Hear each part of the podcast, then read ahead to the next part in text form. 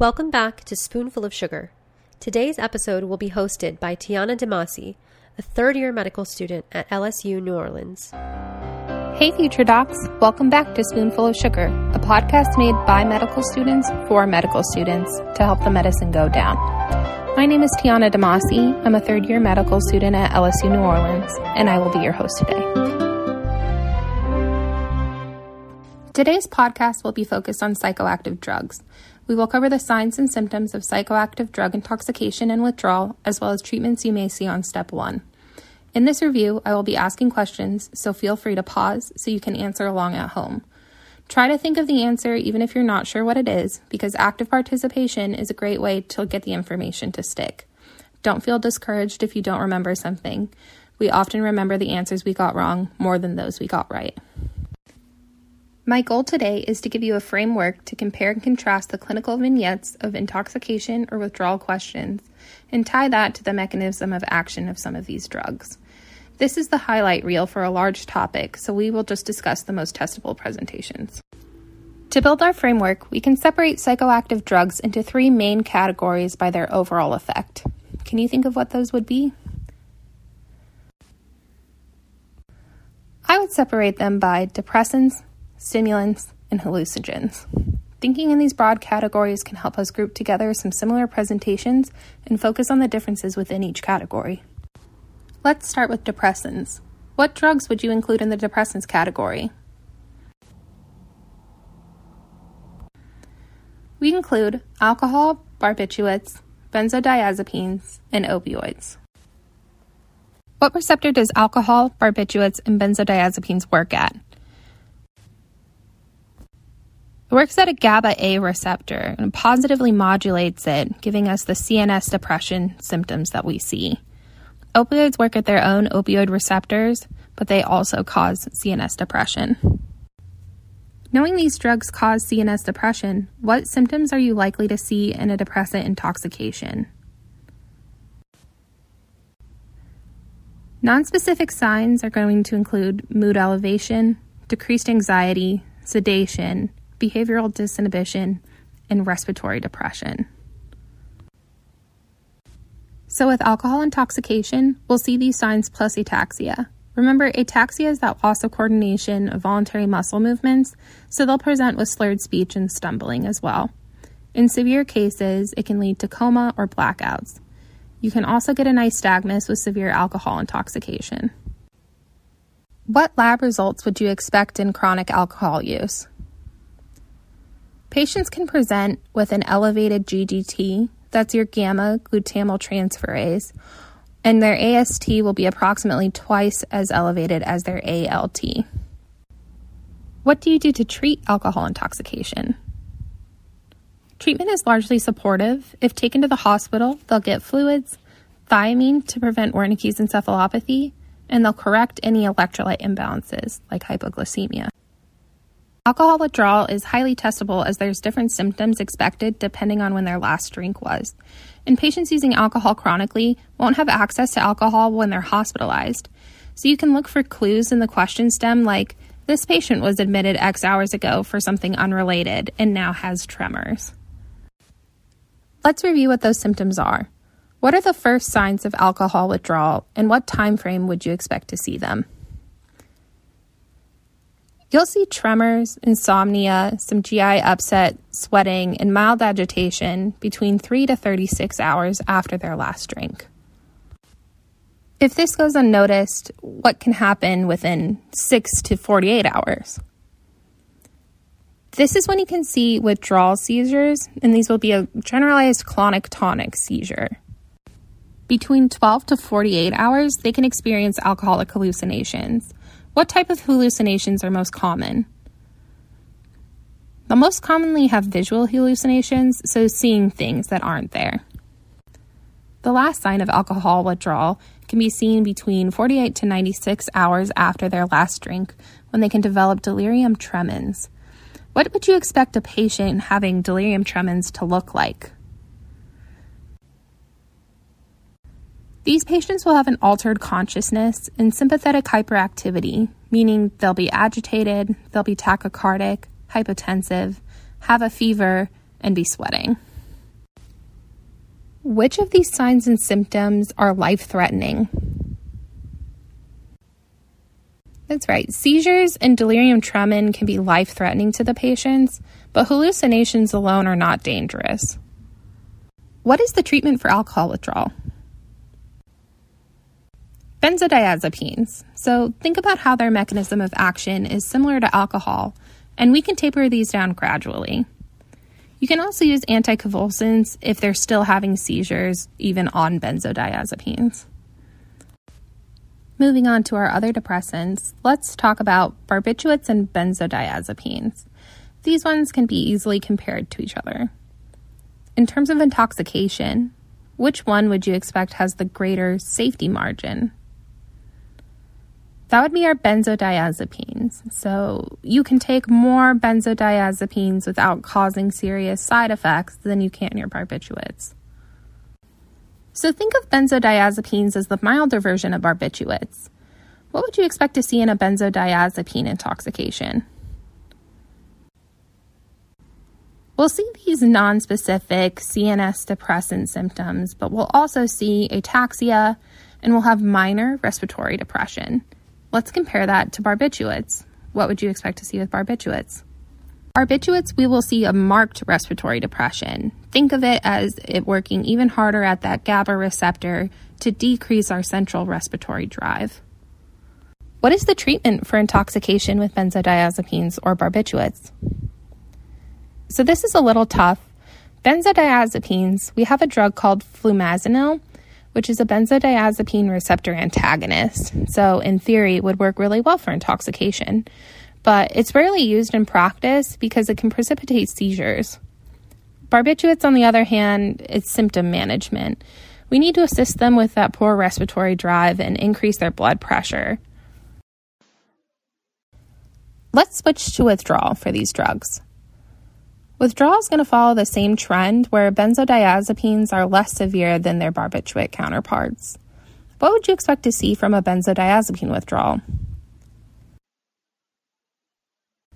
we'll see some sleep disturbance and we'll see depression. But what about barbiturates? Barbiturates, we can see delirium and you can even see a life threatening cardiovascular collapse. What is the treatment for a benzo or barbiturate withdrawal? For both of these, since again they're working at that same GABA A receptor, we can use a long acting benzodiazepine like a clonazepam or a diazepam. Let's move on to our last depressant, opioids. Opioids are the most common cause of drug overdose death. Being a depressant, we'll see the CNS depression and respiratory depression symptoms we saw in our other drugs. But what will the pupils look like in opioid intoxication? They'll be constricted, we call that miosis. You'll also see a decreased gag reflex and seizures. In long term use, you can get constipation as well. What is the drug of choice for an opioid intoxication? We use naloxone. Naloxone is the short acting opioid antagonist, and it can be given IM, IV, or by nasal spray, and it works very quickly to reverse respiratory and CNS depression symptoms it will throw the patient into withdrawal symptoms. So let's talk about that. What does withdrawal look like for opioids? Think of withdrawal in general as the opposite of an intoxication. So we'll see dilated pupils, they'll be sweating, they'll have a runny nose, lacrimation, nausea, stomach cramps, diarrhea, essentially an excess of fluids out of the body. Is withdrawal from opioids life threatening? No, but we do want to keep these patients hydrated and comfortable. So, what is the treatment for opioid withdrawal? You can use both methadone and buprenorphine as correct options, but they'll differ in their mechanisms of action. So let's review those. Methadone is a long acting, full agonist of the opioid receptor. Buprenorphine is a partial agonist. On to our next major category, which is the stimulants. So, what drugs would you expect to see in the stimulants category? We include amphetamines, cocaine, nicotine, and caffeine as a stimulant. Let's talk about the mechanism of actions of these drugs, starting with cocaine. What is the mechanism of action for cocaine? Cocaine blocks VMAT, that's your monoamine transporter. And so it's going to block the reuptake of dopamine, norepinephrine, and serotonin. So we'll have more of those stimulating neurotransmitters in the synapse. What about the mechanism of action of amphetamines? Amphetamines work similarly to cocaine in that they will block the reuptake of dopamine, norepinephrine, and serotonin. But in addition, they also encourage neurotransmitter release into the synapse, meaning that that presynaptic neuron is going to dump its dopamine into the synapse as well. They also have a longer duration of action than cocaine. Nicotine is going to act at the nicotinic acetylcholine receptors, so it's easy to see how nicotine intoxication could make you feel restless. Caffeine is also part of our stimulants list, even though most of us wouldn't recognize it that way, um, but it is the most consumed psychoactive drug. It has many mechanisms of actions, but the most prominent is that it's an adenosine antagonist. Adenosine usually functions as an inhibitory neurotransmitter in the CNS, so blocking it prevents that onset of drowsiness. Caffeine also stimulates certain parts of the autonomic nervous system. Thinking about the stimulants as a whole, what sort of non-specific symptoms would you expect to see from this category? Right. So these are working essentially opposite the depressants we just spoke about. So we'll still see some mood elevation, but we'll see decreased appetite, psychomotor agitation, insomnia, cardiac arrhythmias, tachycardia, and anxiety. Think about it as being too amped up to eat or sleep, and your heart is working so fast it can't work properly. For amphetamine specifically, what would you expect to see in its intoxication? So for amphetamines, we'll see euphoria, grandiosity, even into paranoia. For your objective signs, you'll see fever, hypertension, and pupillary dilation. In severe cases, you can also see cardiac arrest or seizures. With methamphetamines, patients may also have skin excoriations from picking at their own skin.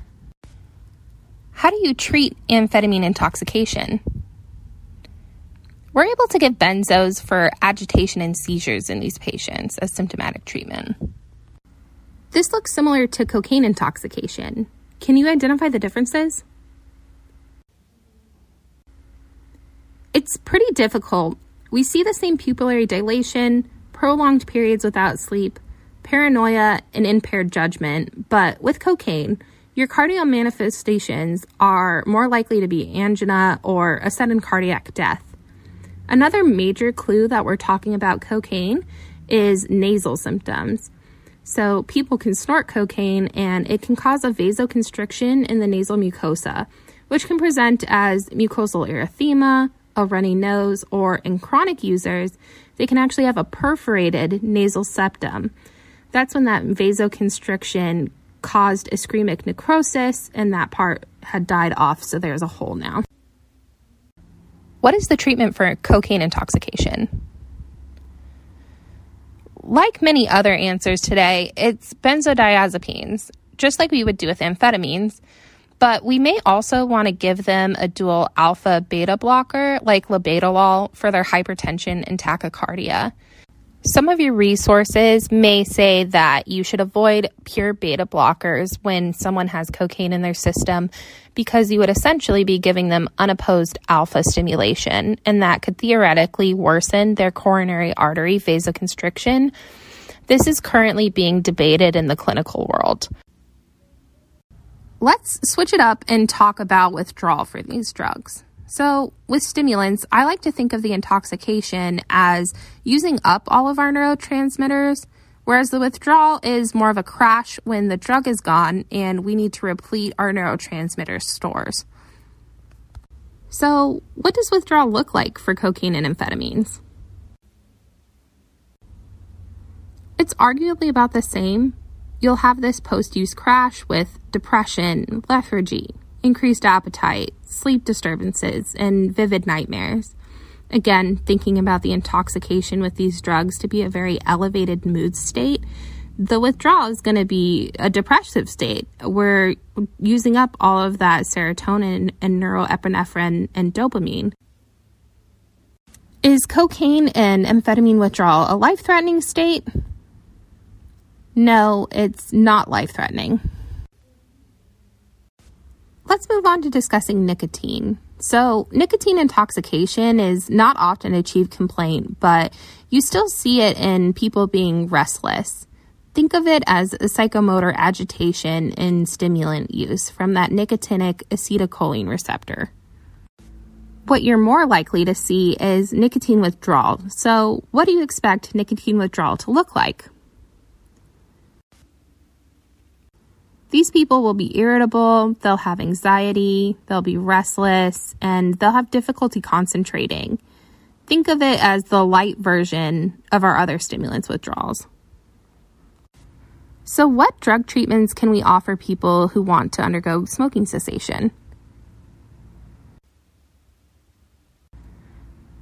We have three options. We have the nicotine patches, gums, and lozenges, and those serve to give the patient nicotine without them needing to smoke cigarettes. We also have bupropion, which is an atypical antidepressant with a side effect of decreased withdrawal symptoms and decreased nicotine cravings. We also have varenicline or Chantix, which is a partial agonist to the nicotinic acetylcholine receptor. So think of it as buprenorphine for opioids. Both of them act at partial agonists to their receptors. This is admittedly lower yield, but to be inclusive, caffeine is also a stimulant. I'm sure many of us have experienced drinking too much coffee. It can make you feel jittery, like your muscles are twitching, restless, and there's increased diuresis, so you may need to go use the restroom. And for withdrawal, think about those mornings that you missed your coffee. You may have a headache or difficulty concentrating, or you may even have flu like symptoms. We're moving on to our final category, which is the hallucinogens. What drugs are in this category? We have LSD, marijuana, MDMA or ecstasy, and phencyclidine or PCP. These drugs don't hold as many of the non-specific symptoms across its categories, so this is more of memorization than our previous categories. Let's start with LSD. So, what do you expect to see in an LSD intoxication? You'll have a perception distortion, so visual and auditory experience is distorted, and you can have depersonalization. That's when you're feeling detached from your body and your thoughts. You can also have flashbacks, those are usually non disturbing content, but you can get paranoid, you can have psychosis, and you can have panic attacks, referred to as a bad trip. These can sometimes be so bad that it leads to suicidal ideation. Of note, LSD doesn't have common withdrawal symptoms, so we won't need to study that today. What about marijuana intoxication? So, marijuana can have a large variety of symptoms ranging from euphoria, anxiety, paranoid delusions, perception of slowed time, impaired judgment, social withdrawal, and hallucinations. You can also see increased appetite, dry mouth, and conjunctival injection, or the red eyes. I like to think of Shaggy from Scooby Doo for this. Do we see symptoms with marijuana withdrawal? Yes, so like most of what we talked about today, it's going to be opposite of the intoxication. We'll see irritability, anxiety, depression, insomnia, restlessness, and decreased appetite. Again, a large variety of symptoms. What about MDMA? What would that look like for an intoxication? So, MDMA or ecstasy is a hallucinogenic and it's also a stimulant. So, think symptoms of both. You can have euphoria, disinhibition, hyperactivity, distorted sensory and time perception, and you can have bruxism, which is the fancy word for teeth grinding. Ecstasy can also be life threatening in that you can have hypertension, tachycardia, hyperthermia, hyponatremia, and serotonin syndrome. I like to focus on the hypothermia because we don't see that with our other hallucinogens, so it could be a clear sign on a question. What about MDMA withdrawal? So we think the opposite. Again, we'll have this depression, fatigue, change in appetite, difficulty concentrating, and anxiety. It's another crash. Our last drug to discuss today is phencyclidine, aka PCP. So, what would you expect to see in a PCP intoxication? Like other drugs, you're going to see tachycardia, hypertension, psychosis, delirium, seizures, psychomotor agitation, but it stands apart due to the patient's impulsivity to violence. This clinical vignette will often include something like brought in by the police or lashing out in some way. And trauma can be common, broken bones, and things of the sort. Another buzzword for PCP intoxication is nystagmus. We don't see that often in the other drug intoxications except severe alcohol intoxication. What about PCP withdrawal? These are somewhat nondescript symptoms. You'll have some depression, anxiety, irritability, restlessness, and disturbances of thought and sleep. I know we went through a lot of drugs today, but that wraps up the most tested psychoactive drug problems. To recap, we can group these drugs into depressants, stimulants, and hallucinogens, with the categories sharing common features by similar mechanisms of action. When trying to memorize intoxication and withdrawal symptoms, think of the withdrawal as the opposite sides of intoxication. And one last word of advice some drug intoxications can be easily mistaken for other psychiatric illnesses. Think about schizophrenia and amphetamine intoxication. You should be leaning towards drug intoxication when this behavior becomes more acute, like behavior someone else noticed this week, rather than this year and look for concerning vital sign changes. For example, you can see a fever and amphetamine intoxication, but it's not very likely that you would see a fever in a patient with schizophrenia without some other identifiable acute illness or infection. Thank you for studying with me today. If you found this episode helpful, please subscribe to our podcast. If you have any questions, comments, or concerns, visit our website at spoonfulofsugar.org and post them under the link for this episode. Good luck with studying, and remember that if you ever have an SOS moment while studying, Spoonful of Sugar is always here to help the medicine go down.